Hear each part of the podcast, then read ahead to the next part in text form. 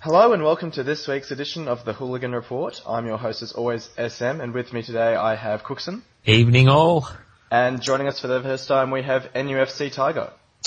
G'day guys.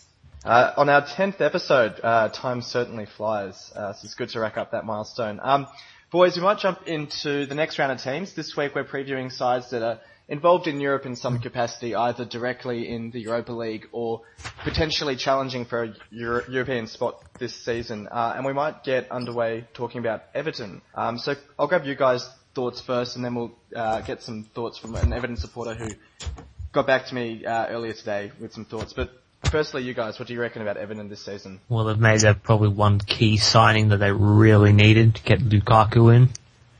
And yeah, they're probably hoping to build on how they finished last year under Martinez. Try and push for a top four spot, but consolidate in the probably top seven, you'd say. Yeah, I mean, uh, for me, it's almost like you've got three or four teams battling for the title, and then you've got that next group of sides, and you've got Spurs, Everton, and maybe Newcastle as well, who are all sort of pushing for maybe that fourth spot, but really looking more towards that European spot. Um, NUFC, what do you reckon? Yeah, I, I really like Everton. Um, I think in Martinez they've got a you know a great manager and their squad's are quite well balanced. Just having a quick look over it. Um, obviously Lukaku's the big signing there. Uh, I saw a bit of footage from that uh, Muhamed Besic. I was about to say, because um, Ozzy me- mentioned him, he, he looked like he has a decent touch on him. Yeah, there was a bit of footage that someone posted um, a couple of days ago where he dribbled around three or four uh, players in a friendly. So uh, he certainly looks like he's got the technical ability, and um, be interested to see how he goes. Yeah, absolutely. I think yeah, Aussie Aussie's touched obviously on um, Lukaku's signing, and Besic is the other one where he just thinks that at 21 and he's capable of playing at centre back as well as defensive mid. Um, he's really got a presence that could work quite well again, uh, alongside McCarthy. And obviously they've also signed um, Gareth Barry on on a permanent deal. I think was pretty Oh, early yeah. in the window. yeah, I Um, think I saw that. Um, so I think I think they've done some good business in terms of you know shoring up some of their loans from last year into permanent signings. Um, who do you guys reckon is probably someone that they'd need to go out and target to uh, fill out their squad? I suppose. Probably, well, they probably might need another striker for depth, maybe some, another midfielder. And perhaps, I'm thinking maybe another fullback just because Baines looked out of touch He didn't look too good at the World Cup, did he? Yeah. And Uh, maybe and that form continues, it could be bad news for Everton. Yeah, for sure. Um, how do we how do we see their chances of making the top four? To be honest, I mean we just sort of touched on it before, but are they much of a chance or or not really?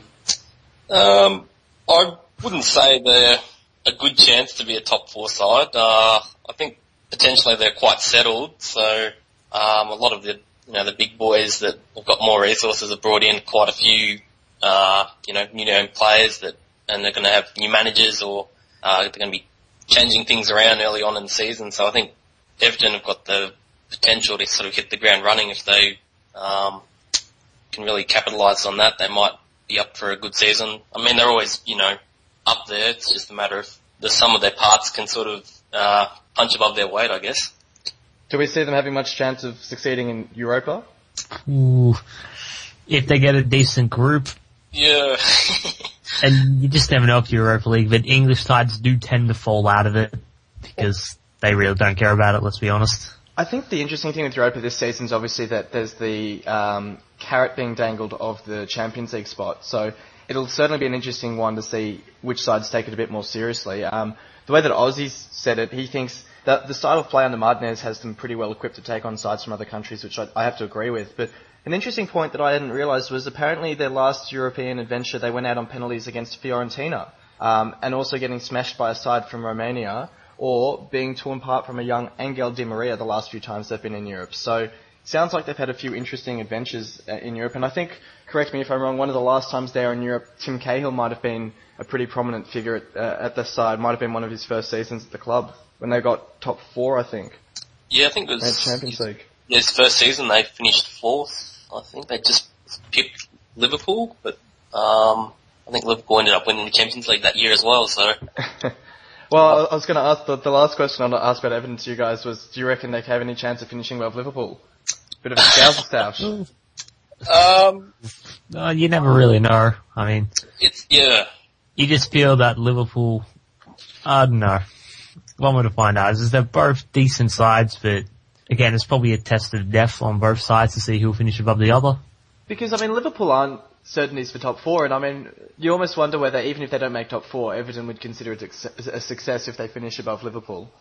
You're definitely right. Um, I think Liverpool surprised everyone really last season. Um, but you know, losing such an influential player such as Suarez and uh, now having the Champions League uh, on their plate is going to certainly be a nice big challenge for them to see how they can uh, hopefully try and cement their spot in the top four from a Liverpool perspective. But um, if you were in the Everton camp, you'd think that you know maybe there's a, a chance that you can uh, sort of get the march and maybe pip them to at least finishing above them, but maybe sneaking into fourth if you're if you're lucky. Well, it'll be interesting to see how Liverpool go because dealing with Suarez leaving is very similar to how Spurs had to deal with Bale leaving last season. And I think we'll move on to Spurs now with that beautiful segue that I've slipped in there.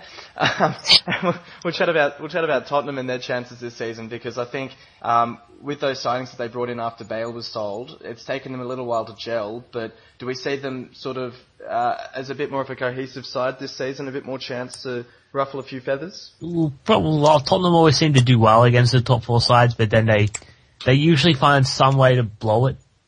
They they seem and and it always um, revolves around sacking a manager or, or something happening with Daniel Levy not not getting on with the manager and, and that sort of thing. Um, so it'll be quite interesting to see how Pochettino goes, to be honest. You probably need to. Well, I mean, Sigurdsson. I mean, uh, was it uh, Eriksen will probably be their best player. Yeah. Away Lamela's. Lamela's the other one that'll be interesting. I think um, Show Some Fight, who gave gave me some thoughts on Spurs, was saying Lamela being over his injuries will be quite quite an interesting one um, because apparently he's had quite a decent preseason. Yeah, and he was regarded as very talented player. Mm. The next Messi and all that stuff. Uh, yeah, it's probably interesting to see how he goes. What do we reckon of their signings so far? They've all been defenders. Uh, obviously, they copped a few beltings last season, especially at the hands of Liverpool. Um, do we see Michel Vorm as a decent backup keeper is, is quite solid? And what about Eric Dier and uh, who was the other one? Uh, ben Davies from uh, Swansea as well. Well, I think probably Vorm's form's probably in just to again back up Lloris or in case Lloris leaves to PSG. Well, Which- Lloris, is, Lloris has just signed a new five-year deal, I think. So Yeah, the contracts aren't really worth crap. let's be great. Yeah, yeah. yeah, it's he's probably bought in as insurance for what if, but yeah, he's a good keeper, done the job before. Interesting. I think, yeah, ben, um, show some fights. Really looking forward to seeing how Ben Davies goes because uh, I think he's not too keen on Danny Rose keeping his spot on the side, um, despite him doing so well for your favourite side, Sunderland, NUFC. Had a good Ah. season online there. Uh, What's your thoughts Uh, on Danny Rose? On who, sorry? Danny Rose. Danny Rose. Uh, well, uh, I'm trying to, trying to think of a way to say it nicely. uh, I'm trying not to let my bias into, uh, my, um, I think he's a solid, you know, young English player. Um, I did see him a few times, uh, turn out for the scum last season. Um, and I guess it's sort of hard to say because I thought Sunderland's uh, back four, and um, as most people would realise, their team really struggled uh, for most of last season. Um, just you know, changing managers, and they were pretty much in the relegation spots up until the last few weeks. Um, so I think Rose in a better team potentially, and better players around him might be able to perform better, but um, I think Ben Davies is a pretty an interesting. I think it'll be good competition for that spot. I have to admit, I didn't see a lot of Ben Davies last season, so I don't actually know what all the fuss is about. But obviously, he's pretty highly rated by by a lot of people. Um, so that will be that will be an interesting one, and obviously show some fights. Pretty keen for it. Um, do we see them having much of a chance of top four? Probably not, as Tottenham always seem to manage to avoid the top four. Avoid it like a plague, really, don't they? Yeah. I mean, apart from when they had Gareth Bale, Yeah, I was going to say, did they, they made it top four one season, didn't they? A yeah, couple, couple years then, ago. yeah, it's when Bale made his name and tore Maicon a new arsehole. Yeah, that's right. Got the hat trick at the San Siro or something, didn't he? Yeah, but apart from that, it's just, Tottenham are probably just cursed to always seemingly avoid top four. and and avoid finishing above Arsenal? Because do we see them much of a chance of finishing above Arsenal? I'll put it like this: there, is there more chance of them finishing above Arsenal or West Ham doing the double over Spurs? I'd probably be inclined to say West Ham doing the double. Two seasons in a row would be wouldn't be too bad to see. Yeah, well, my best mate's actually a West Ham supporter, and um, for whatever reason, West Ham seem to see the Spurs game as their, uh, you know, their big game of the season. And the last uh, couple meetings, they've really gotten up. So, um, I think with Spurs, uh, I'd sort of put them on the same level as maybe Everton, but yeah. they sort of seem to lack that um, big game uh, killer instinct where they can win those, you know, the, against Arsenal, for example, they usually come out second best. So um, if they can rectify that, um, you know, they might be able to push for top four. Yeah. Well, I think I think show some fight sums it up pretty well. He says he's pretty enthusiastic for the season ahead because he feels he can enjoy the football week to week rather than focusing on making the Champions League, which is interesting because I would have thought Spurs supporters might be gunning for the Champions League, but he's he's just looking to see a stable outfit throughout, solid at the back with some pace up front and at the side, having its share of homegrown talent. And he says sometimes one game plans are better for success than five year projects, which I think is fair enough. I think sometimes you can look at the big picture too much and take away the enjoyment from, you know, just watching your team run out week by week. So I think if they can shore up their defence a little bit and get rid of those thrashings that they suffered, uh, they might be a bit more, might be a bit more enjoyable for a Spurs fan. Spurs made a lot of signings last season, didn't they? Yeah, absolutely. After the um, after the Bale sale. Uh, yeah, so I guess I think this year they've only made this window they've only made the handful of signings, so maybe it's a more uh, well, settled team. They're not going to have to gel as much. It's interesting because obviously they brought in what they brought in Soldado, they brought in a couple of mids uh, last season, but I don't know if they really brought in any. Oh, they bring in um, Chiriches uh, last season as well, but bringing in mainly defenders this season is quite interesting because obviously that's what they've highlighted as their main weakness. But I would have thought they'd have brought in another striker given given Soldado's form last season. Yeah, I don't know if they've been linked to anyone or maybe they're banking on Soldado. Um, Adebayor, I suppose. I guess. Adebayor, and I suppose Adebayor was looking alright as well. Oh, um, yeah, that's true. Oh, um, actually, well, they've, they've been linked with Jay Rodriguez, just thinking about it. Oh, they have? Okay.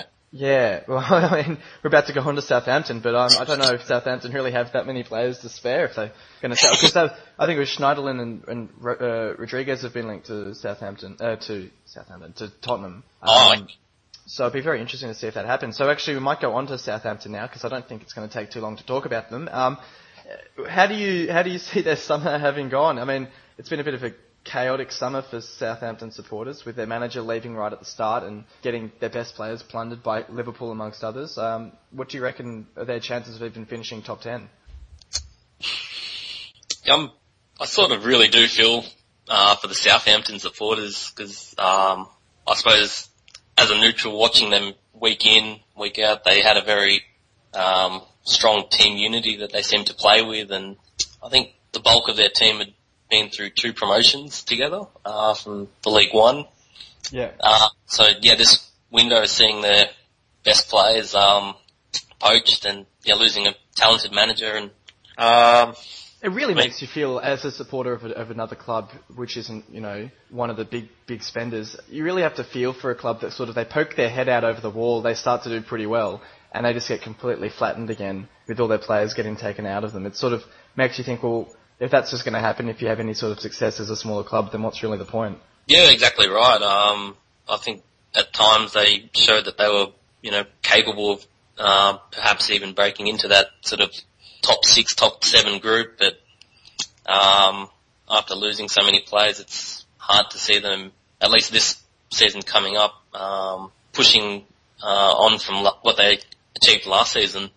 Um, well, as, you, say, I mean, Lallana, Lallana was with them for two promotion seasons, and I'm sure there are a couple of others as well, and, and he's gone to Liverpool, which I was a little surprised about, because um, you hear things in the press that he was quite happy to stay, but then you hear other things that he was quite keen to go, so um, as you say, I mean, the worrying thing is I haven't seen them linked to that many players.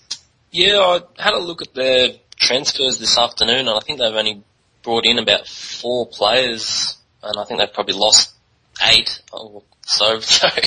So yeah. they've probably got a bit of shopping to do still. Um, but even the players that they brought in, it doesn't look like they've really splashed that much cash. Um, you know, that's been generated from their player sales. So I don't know if it's a case of the owners wanting to, you know, pocket the money or.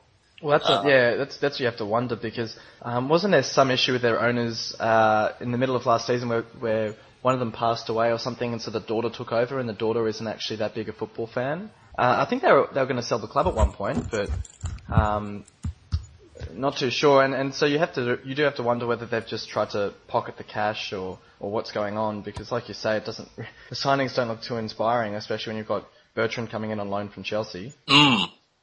Yeah, I don't know what um uh, Ron Koeman's going to be doing with training and you know trying to get his team ready for the opening games, which I think are only two weeks away. So Well, it was a, there was a joke on Twitter that they could organise a five-a-side friendly with Blackpool. Then they get the training done. they could just about field a five-a-side side against Blackpool, I reckon. Uh, but yeah, no. Uh, what are, what are your thoughts, Cooksen? Now that you've rejoined us, or or not? Just silence. He's got nothing to say for Southampton. He's Technical just, you know, difficulty. technical, technical difficulties. Um, uh, any? Oh, what was the other thing I was going to say? So we talked about chance to top ten. Um, do we see them having any chance of sacking the manager, or do you reckon that um, they'll kind of give him the give him the season because they've had so much upheaval um, over the summer that they've kind of they'll give him the full season to sort of get his mark on the side? yeah, um, it's I guess it's hard to sort of comment without really knowing the situation with the owners, but you know, surely the owners realizing that you know selling so many first team players, um, it basically means you have to rebuild, you know, a team, which isn't a, something you can do overnight, really. Um, so even if they do struggle with um, trying to and come up with a new uh, style of play and gelling new players and building all that chemistry, um, you'd think, or at least hope, that they're giving the managers some patience and time, and as well as the resources actually just to reinvest it back into the team and um, give their fans something to get excited about. Yeah, Yeah. For sure. I so mean- yeah, Cook- Cooksen, what are your thoughts on Southampton now that we've got you? Well, oh, they're probably in a bit of a pickle, really. I mean, they have sold a lot of quality players. I mean, they still have some good players left, such as Wanyama, Ward-Prowse. Depends on if Schneiderlin leaves and Rodriguez. But yeah, I mean, Koeman will be given a full season. I mean, he's probably, well, I mean, I can't really see him getting sacked, judging by all the upheaval and changes that are happening. I mean, but you're probably if you're a Southampton fan, you really hope that the academy, their academy can bring in some good players, and you might also hope that Celtic get knocked out of the Champions League so you can get Fraser Forster. Former Toon Boy. Yep. Do you, but do you guys honestly, I, I look at their squad and I look at what's happened to them and remember the fact that they only just stayed up in their first season with a lot of trouble. Do you, like if they were in a relegation battle or even looking pretty likely to go down, that they, they'd stick by the manager or do you reckon that they would sort of pull the trigger? Koeman's a pretty experienced manager, I, I believe. So, assuming he doesn't have any falling outs with the owners or the people in charge of the club, you'd be hoping that they'd stick by him. But um, But do we, like, so do we see them potentially being in a relegation fight or do you guys still think that they're a decent chance at top 10? Ooh, I'll probably, I don't see them being in a relegation fight, but I don't see them being top 10. I mean, they'll probably be, they'll probably finish around 12, then just be pretty much the definition of mid-table. So, sort of a similar season to what West Ham had last season, I suppose. Yeah. Never really that much. I mean, they were for a little bit, but yeah, it's sort of like that. Just around 12, 13. Yeah. yeah, Alright. Well, we might move on to the to the meat of the podcast now that we've got we've got NUFC along. So we'll talk about Newcastle now. Um, how do you see the season shaping up for you guys? You've made some tremendous signings so far, I've got to say. yeah. Well, it's um, I really don't know how we're going to go. Really, we've got, I think we've got up to nine signings at the moment, which um, is quite a lot. Pardews got the same bug as um, Arsene Wenger. Yeah. I think someone's stolen uh, Mike Ashley's checkbook and is um, just doing a bit of uh, football manager style uh, wheeling and dealing. But um, yeah, we've certainly been very active. Um, we've definitely addressed one of the big issues we had from last season, where we really lacked uh, creativity and um, sort of, I guess, attacking um, threat, after, especially after we sold Cabaye. Um, I still don't understand half. that. That still that seems such a strange sale to me. To you sold him in January and he didn't do that much for PSG because what they got knocked out of the Champions League pretty soon after he went there. Yeah. Um, Must have killed you guys. oh, it definitely took the momentum out of our season. Um, he was sort of like the figurehead of the, the French Legion we've got at the club. Um, and I think losing him and not even replacing him, um, I think we were about sixth, uh, Yeah. on Boxing Day, and then after that we only won about six games in our last 22 and lost seven of our last eight. Like um, that, yeah. It just the whole season really fell apart. Um, so much discontentment with the fan base. Uh, the players just didn't look interested. Um, so the big signing for us really, Cabella. Um, he's Yeah, the he's one that's great.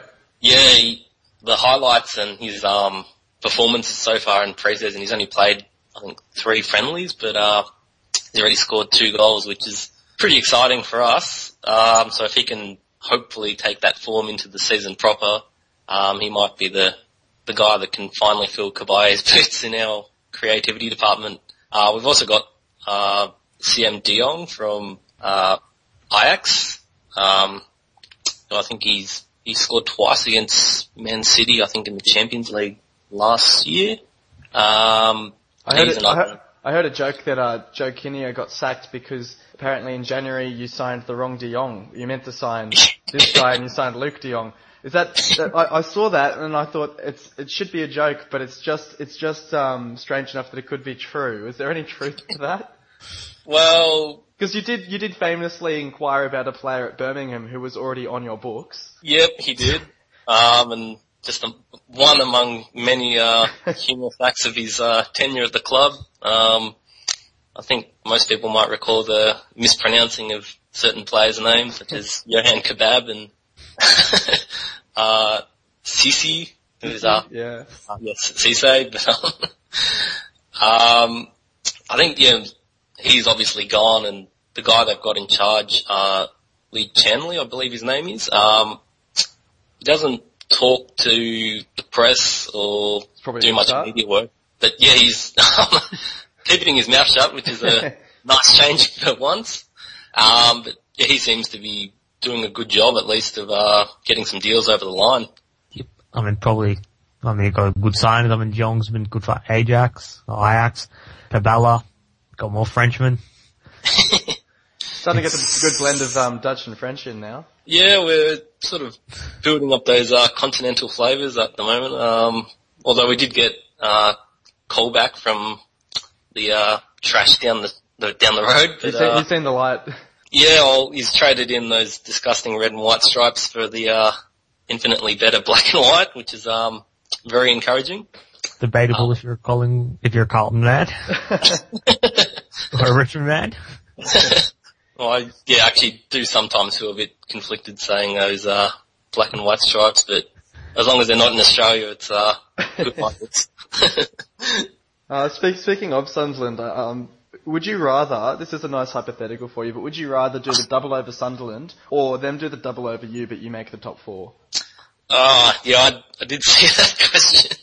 Um, and I did, um, debate one, that in my mind for quite a while. It? um, it really comes just, down how, to, just how deep does the hatred run? oh, it's, I don't even know if I could call it hatred. It's something, it's just, just seeing anything, uh, from Scumberland just makes me so angry. It's, It's, It's- Sunderland. It's not like they're Liverpool. Uh, the two cities have had this massive rivalry over the years. Um, I guess it sort of transcends football. It's just Whose accent is sillier? I'll, tell, I'll tell you what. When I stayed in, I, when I was the last game I went to when I was in England, I stayed in Newcastle and went to the game against Sunderland. Leaving the hotel on the for the day of the game, I was treated like royalty because I was wearing my Hull City kit. And coming back, oh, the looks on people's faces as I strolled down the street with my City shirt on, just because we just, just knocked them off two 0 Everyone loved it. They absolutely loved it. So yeah, I can I can attest that the the hatred for Sunderland, the rivalry is ridiculous up there. Yeah, so it's were they like, yeah, like oh, Are they what? were they like on their Geordie accents? Oh, there, you're good there, like. I swear, I swear, I went into a, a petrol station or something to buy like a drink or something, and I swear they're speaking a different language. I can't understand them. It's just, it's so thick up there. That's England. That's ridiculous. Um, now, obviously, last season, um, I, I do recall you making a few comments uh, about uh, not pushing for a cup run. Do you see that changing at all this season? I mean, I, I asked it in the first EPL preview podcast, but do you see Hull making the final as inspiring a club like yours to maybe put a bit more emphasis on it to realise that these clubs can actually make it to the final?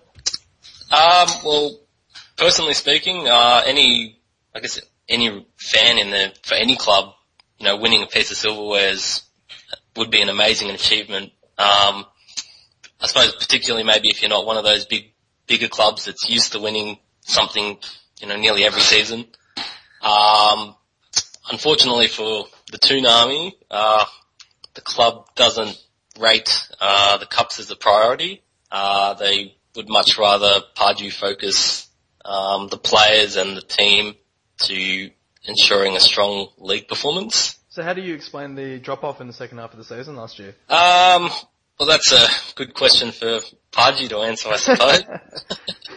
um, Was it, was, it, was it really the, was it mainly the Cabaye sale, do you reckon? I think that was a big part of it. Um, he was, I suppose, the the leader of the a lot of the players. Like he wasn't the captain, but he was easily our best player, and a lot of the results that we scored, like our win at Old Trafford, uh, courtesy of Cabaye. Um, and not replacing him, we just we both lacked creativity, and I think the players sort of lacked uh, interest. I suppose the minimum requirement was really to just finish top ten. Um, and by Christmas, we'd pretty much cemented our spot in that top 10. So, I just, when, when you've cemented that spot, I just don't, it was same with South, Southampton. I don't understand why you guys didn't go on a cup run. When you're sitting there going, look, we've got our spot in the top 10, we could almost play a second string in the Premier League and actually just completely focus on the cup and it won't damage our finishing position that much. And you get, you know, you get a bit of prize money, you get a bit of, you know, success for the fans to enjoy and, I don't know, it just seems no Yeah. to me. uh, that's what a lot of, um, Newcastle supporters was sort of sa- uh, suggesting that, you know, our season as, um, our form in the league was dropping away. We should have had a decent crack at the cup competitions, but, Because remember, from memory, you lost to Cardiff, didn't you? Ah, yeah, we did. Uh, um, There- I think it was I think, um, first win in charge for Ole Gunnar Solskjaer, and it's probably one of the only ones. Yeah, that's right. So um, that was not exactly one of the best days last Easy. season. But, um, OGS always breaks Geordie hearts. um, yeah, the club seemed very intent on getting that TV money, um, and just it's sort of. I guess it's sort of hard to say if it's really changed, but in the previous seasons, our focus has been really just securing top ten, getting the prize money that comes with you know being a Premier League team, and um, Mike Ashley hasn't exactly ploughed that money back into the club, but this window, I don't know if he's realised the fans that are starting to be, become disillusioned. Um, You don't want to be mid-table mediocrity anymore. You want to Yeah. have excitement. With He's joy. got to get something to get the fans excited. Um, it's a, I think our season tickets were um, down on previous seasons, and traditionally we've always had a great following. Um, I think I'm not sure if you guys might remember, but in our last game there was a like a mini protest where the player, or a lot of the fans walked out Yeah. uh, Yep. yeah, during the game, um, to try and get a point to Mike Ashley and uh, his directors that, you know, they're loyal, but they're not going to support a club that isn't going to give them any enjoyment or, you know, that's giving them any sign that there's going to be some progress made.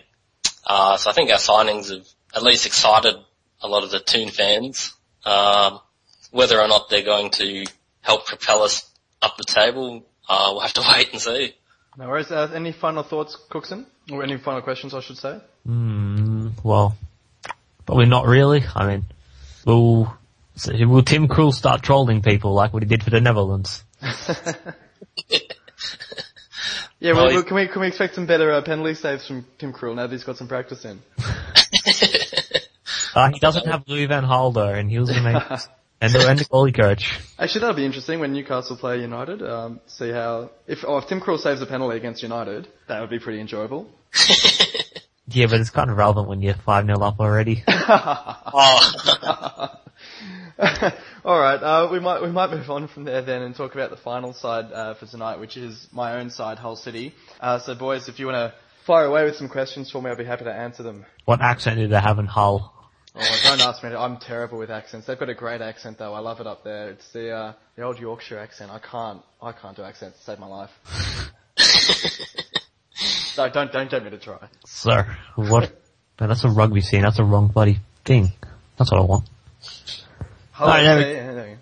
Sir, what have you heard about the signing so far?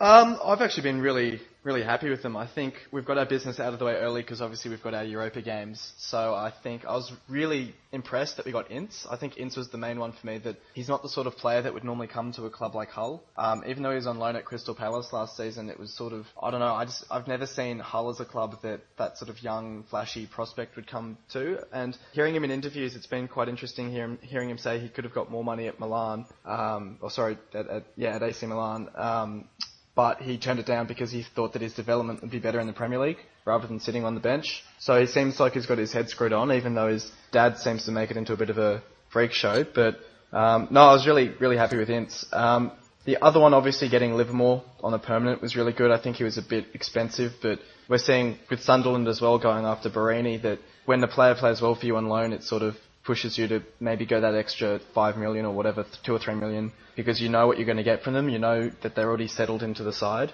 So no, I think he'll be a good partner for um, Tom Huddlestone in the centre of midfield. What do you uh, think of uh, the Snodgrass um, transfer? I, uh, it's it's a very difficult one because I've had to change my stripes very quickly because when I was at the game against Norwich when I was over in England, he actually turned to the, the Hull supporters late in the game and wound us up a little bit because obviously he used to play for Leeds and he was getting right into us after they went up 1-0 and we were getting absolutely filthy with him. Uh, so when I saw us linked to him, I was sort of thinking, oh, I really don't like this guy. But now that he's signed, he's got the amber, he's got the black and amber on, and, and he's come out and he said he loves the atmosphere at the KC, and he always enjoyed playing there as a Leeds player. So, look, I'm hoping he'll score a few free kicks early in the season and, and get us all on side. I reckon. Yeah, I'm sure uh, if he can put a few in the net, um, you know, any I think- feeling of hostility will be soon forgotten. So I think it's the same at any club. I really, I think if a new signing gets a few in the net early on, no one really cares where they used to play. yeah, I think we've got the same um, With Colback, yeah. Colback. uh, so hopefully, uh, Colback will did, be. did Colback end up because he scored a few in the derbies, didn't he? Uh, From memory. Yeah, he actually did score last season. Yeah. Uh, and Yeah, he that's right. Last season, yeah. pulled back when he was celebrating it. So, um, although he has since signing for us, he's uh, said that he was happy to join a team that looks like they were going places. So that was a nice uh, bit of PR to at least take the first step in um, winning over the army. So Yeah, I, I think Snodgrass was sort of the same in saying that he loves playing at the KC all the time and he, he's really happy to be there now as a, a home player. So I think, yeah, it's the same sort of getting the supporters on side, I suppose. Yep. Would you consider Jelavic to be the most important player? Uh, no, not really. I mean, I, it's interesting because I was more keen on him when we signed him in Long. Um, I was more excited about getting him because obviously he started off his career at Everton so well. But, um, look, he's going to score goals for us. He's already shown he can do that. But I think if we're looking at strikers, I almost think that Long's a better player than him. He's a bit more of a complete player. Uh, with his pace and his skill, he can, you know, set up the goals as well as score them. Whereas Jelavic at times got very lucky with the goals he scored. Um, so I don't know. I, I think he'll be. We, we're not looking at signing another striker, which I thought was interesting because Aluko's always injured and Sagbo hasn't really banged them in, and they're the, they're the only depth that we have. So I think we're really looking to rely on Jelavic and Long to, I don't know, I guess get about 10 goals each. So it'll be interesting to see how he goes for sure. See, what's... What about Steve Bruce? Do you ever enjoyed his, what do you think about his management? A 100 games in, in charge against um, uh, AS Trencin last Thursday, so it's a nice round number to, to reflect on. I think I've always been a massive Steve Bruce fan, and I'm going to have to apologise to, to NUFC here and say that I did actually used to have a bit of a soft spot for Sunderland. I've since seen the light, but I did quite like Sunderland when we were in the um, the doldrums of the championship, and I quite liked watching Steve Bruce with players like Sessegnon and Elmohamady and so on playing for him. So when we were linked to him, I was pleasantly surprised because I didn't think we'd get a manager of that caliber. Um, to drop down to our division first of all and, and to come to a club like Hull who haven't really had that many spectacular managers over the years. And, you know, we went up first time of asking, highest ever placement in the championship, uh, with second place, automatic promotion. You got players like Elmohamady and Meyler from Sunderland who have really flourished at Hull. Um, he's been really innovative, which I think was a criticism of his when he was at Sunderland, was he was sort of seen as a dinosaur, but he came in and he said that the system that we were using wasn't going to work for his game style, or the players weren't going to work for his game style, so he changed his game style and went with a 3-5-2, which a lot of other clubs are starting to use as well. Like I think Man City and clubs like that are starting to look at using that the three at the back. Um, I think even United are starting to look at that, if, if I'm not mistaken, Cooksen. Yeah, um, we're doing it because we have no centre backs. yeah. Um, so look, I, I, think he's done a brilliant job. Uh, obviously, highest placement in the Premier League as well. I think there aren't many City supporters that wouldn't say that he's our best ever manager. So um, I'll probably back off back off a little bit from my comments from last season that he could you know go off and manage United one day, but. I still wouldn't be surprised if he has another few seasons getting us towards mid-table in the Premier League. I wouldn't be surprised to see him linked with a I don't know, dare I say it, a Newcastle or a, or a Southampton or someone like that, or a mid, mid-table club like that, um, who are a bit bit more um, bit bit bigger resources, I suppose, than Hull. Yep. See what Fergie does. He produces good managers. He does. He does. I can't deny that. Um, and I think the other thing about Bruce is the amount of players that we've signed who have signed because of Steve Bruce. Ince, Maguire, Elmo, Meyler, they've all come out and said that the main thing that made them sign was Steve Bruce as a person and as a manager. So I think having someone like that in the dressing room who can really, you know, bring bring these players in, um, and he brings the best out of the centre backs, especially obviously being a former centre back himself. Um, so no, it's it's been good to have him. Wait, there's a player called Elmo. Elmo. When did you sign a red muppet?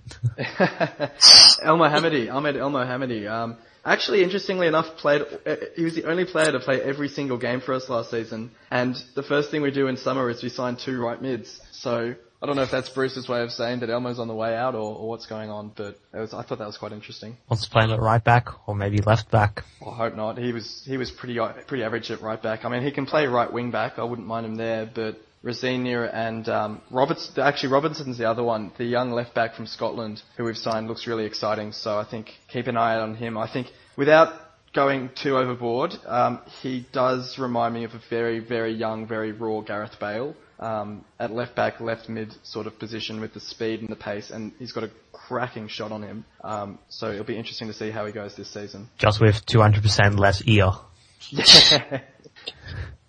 Then again, no one really has more larger ears than Gareth Bale now, don't we? Got a nice bit of uh, air drag on him. Just slow him down after his runs. Pin him down.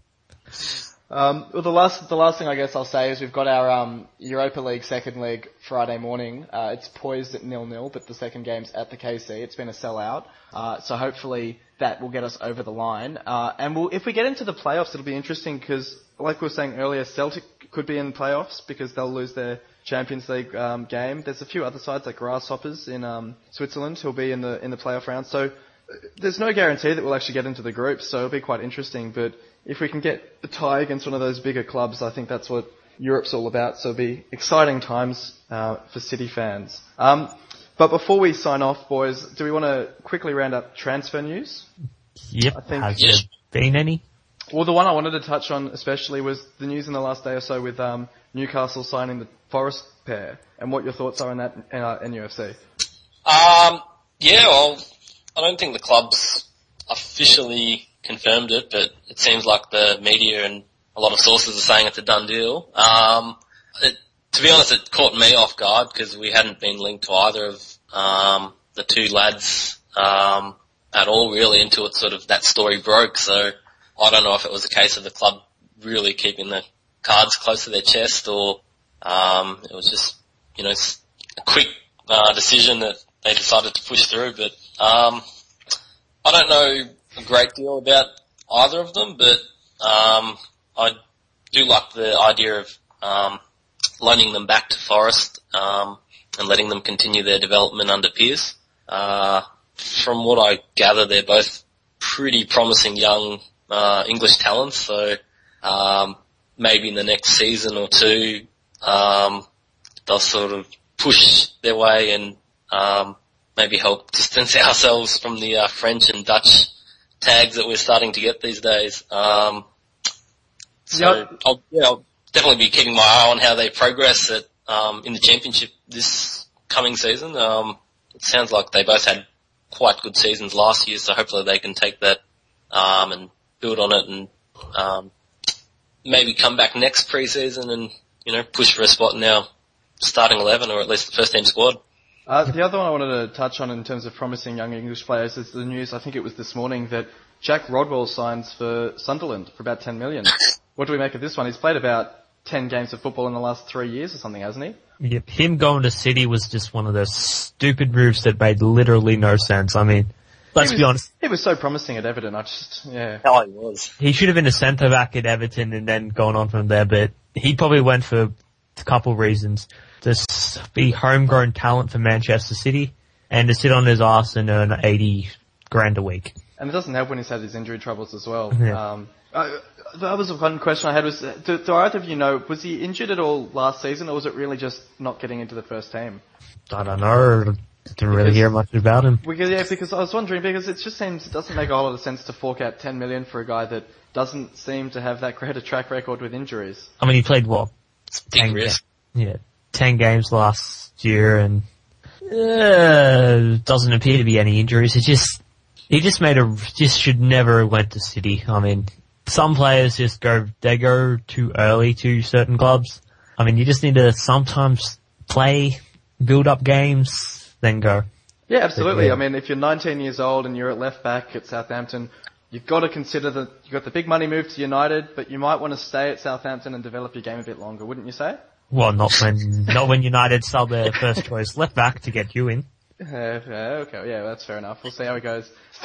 Starting the games. Uh, the other, the other interesting transfer was Pepe Reina to Bayern Munich. The other inexplicable one. Um, Yeah. obviously, you'd, you'd have to say he's there to pick up one, uh, pay packet. Really, he's not going to play too much. It's Yeah, prob- would. So I mean, Dermot Guardiola probably wants him because he could have good distribution, but realistically they'll be saying to Liverpool, I'd you fork up half his wage.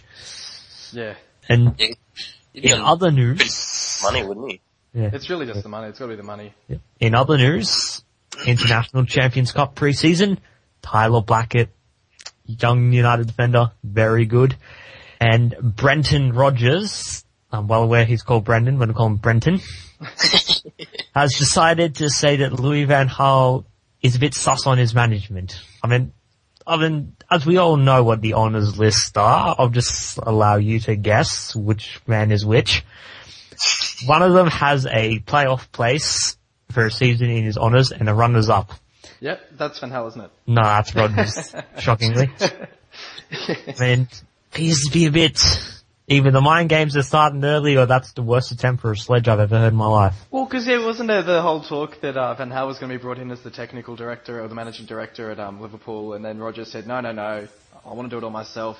Don't want him." Uh, and now he's off at United. He was a touch manager there s- when that happened, so I was, oh, some people are just crazy. oh, they're ramblers.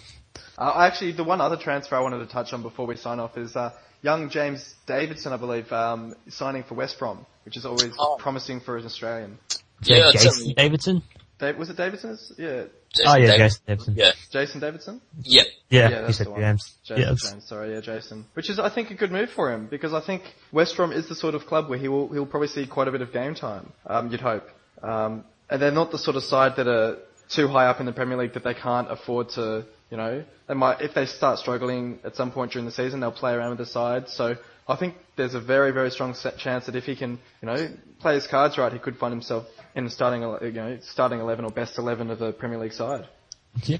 Well, we hope Yeah. so. I mean, build up. It's good for Australian football. It's good for him. Yeah, absolutely. Uh, any final thoughts, boys, before we sign off? Oh, just Robbie Kruse is back in training. Always good to hear. Yeah, I, I, I heard that. I think it was this week his return, doesn't he? Yeah, that's vitally important for our Asian Cup chances. Yeah, definitely.